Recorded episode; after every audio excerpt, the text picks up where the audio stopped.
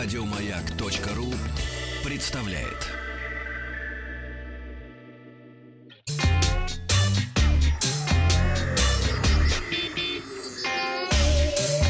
Страна Транзистория.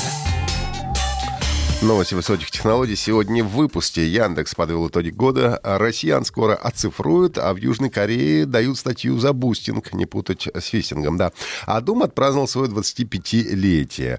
Начнем с первого дырявого телефона. А, компания Huawei вчера в Гонконге представила первый дырявый смартфон Honor View 20. А Дырявый? Когда, да, когда мы говорим дырявый, то подразумеваем, что фронтальная камера размещена в круглом вырезе, в данном случае диаметром 4,5 Как еще раз Honor?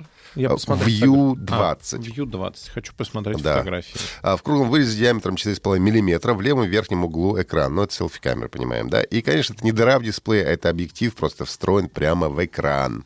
А, так как это была так называемая предварительная презентация, то показали только лицевую часть смартфона. Правда, известно, что основная камера получит 48-мегапиксельный сенсор Sony, который анонсировали этим летом.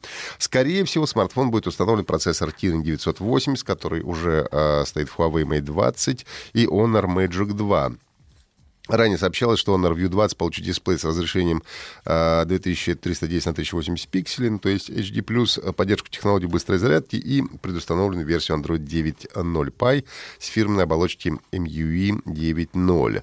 А полноценная презентация Honor View 20 пройдет в Пекине 26 декабря этого года, ну а международный запуск планируется на 22 января Сколько стоить будет? 2019 года. Ну, Миро- это топчик Миротя- будет, да? мероприятие пройдет в Париже. Непонятно, потому что даже еще официальной э, презентации в Пекине не было, так и международный запуск еще будет в январе, поэтому А д- десятый, вот Honor View 10, он... э, это другое. Нет, ну это же как бы линейка это. Это линейка, ну да, это линейка, э, ну как, там все непросто. Там Как есть обычно Honor, всё, да? там есть Honor View. Но Honor это, в общем, линейка молодежная считается. Она в себе сочетает флагманские, в общем-то, черты, но стоит, как правило, чуть-чуть подешевле, чем обычные Ну, Huawei. Десятый, 32 тысячи.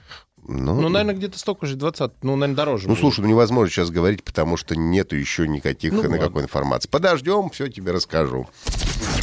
Но все компании сейчас активно... а, так, подожди. Это не селфи-камера, пишут нам, если даже весь мир ее так называет. Ну, хорошо, ну, фронтальная камера назовите. Какая разница? Что вы к словам э, привязываетесь?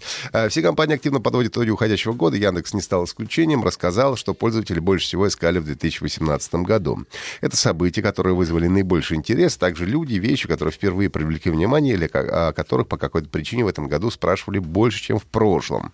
Для расчетов использовались данные о запросах за период с 1 января по 19 ноября этого года. А, В топах запросов была зимняя Олимпиада а, в Пхенчхане, а, бой Нурмагомедова и а, Макгрегора, ну и наибольший интерес вызвал чемпионат мира по футболу, проходивший в России, что неудивительно. Поэтому также неудивительно, что среди людей больше всего интересовались российским вратарем Игорем Акинфеевым, за ним идет боец смешанных боевых искусств Хабиб а, Нурмагомедов и замыкает тройку, тройку еще один а, футболист, нападающий Артем Дзюба. Самыми востребованными смартфонами оказались порядки возрастания Huawei P20 Pro, Apple iPhone 10s и 10R и Huawei Honor 10. Самые популярные фильмы «Движение вверх», «Дэдпул 2» и «Мстители. Война бесконечности». Ну а самые востребованные игры — это Player Unknown's Battlegrounds, Red Dead Redemption 2 и Far Cry 5. Ростелеком и Центробанк представили концепцию нового сервиса, который позволяет хранить все основные документы россиян в едином цифровом профиле.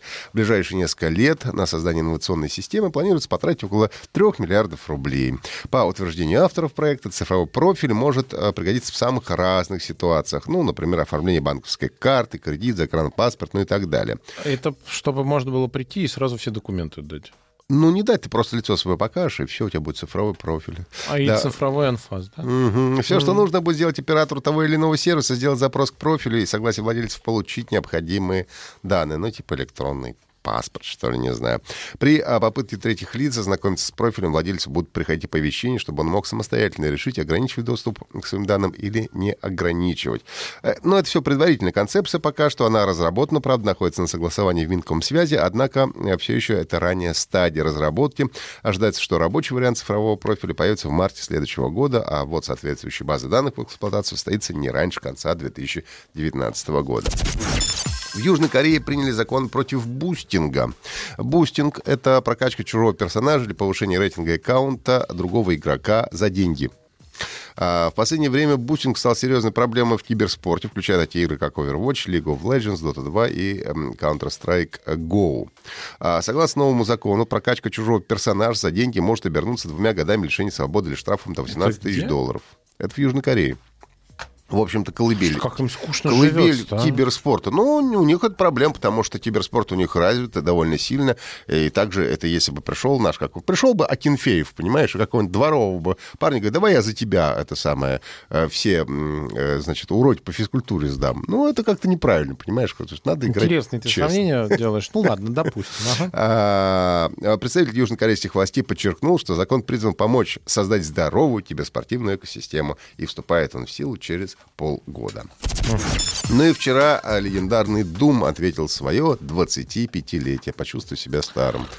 История серии началась 10 декабря 1993 года, когда id Software показала миру свое творение. Именно Doom была той игрой, которую из-за жестокости обвиняли во всех грехах и растлении молодого поколения. То есть ничего не нового под луной. Свежо предание, но Да. верится с трудом. Огромное сообщество фанатов обеспечило шутеру всемирную популярность, э, несмотря на множество противников, которые его за, в общем-то, жестокость и кровавость хотели запретить, очернить и так далее. Ну, а Джон Ромеро, один из авторов Дума, к юбилею игры, сделал подарок всем фанатам, анонсировав Sigil. Это мод э, к Ultimate Doom. Он представляет собой затерянный пятый эпизод игры. В наличии 9 уровней одиночной кампании и 9 карт для мультиплеера.